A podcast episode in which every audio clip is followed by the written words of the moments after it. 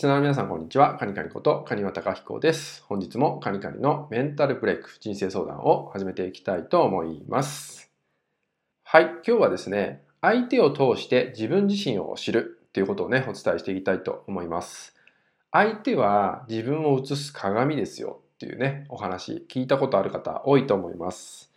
えー、僕もこれはまさにその通りだなって思ってまして、相手を通して今自分自身がえ何を感じているのか、えどんな言葉を使っているのか、どんな気分、気持ちになるのかとかね、こういう部分って、それこそ本当に相手を通して自分のフィルターに気づくこと、自分の今の価値観に気づくこと、自分の現状に気づくことってことだと思います。え例えば目の前の相手にですね、えー、嫌な気分を覚えてしまった、イライラしてしまうっていうね、状態があった時に、えー、そのイライラしてしまう嫌な気持ちになるっていうのは、えー、感じているのはあなた自身ですよね。で一方で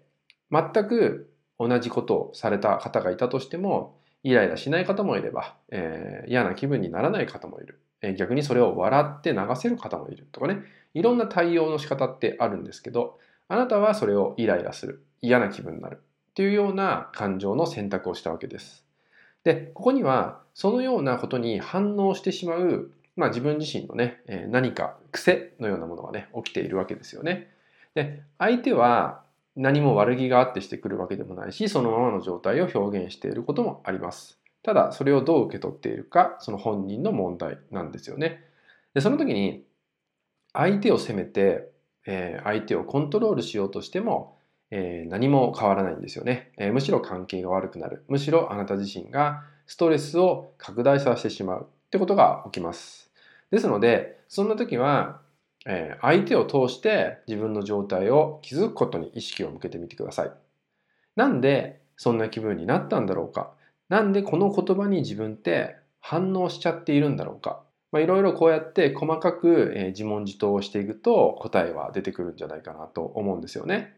そう。なぜそうなったのか。こんな問いかけをですね、自分に繰り返してほしいんです。特に嫌な気分になった時とか、ネガティブな状態になりかけている時ほど、なんでなんだろうって、そんなね、問いかけを自分にしてもらえると、でそこに生まれる答え、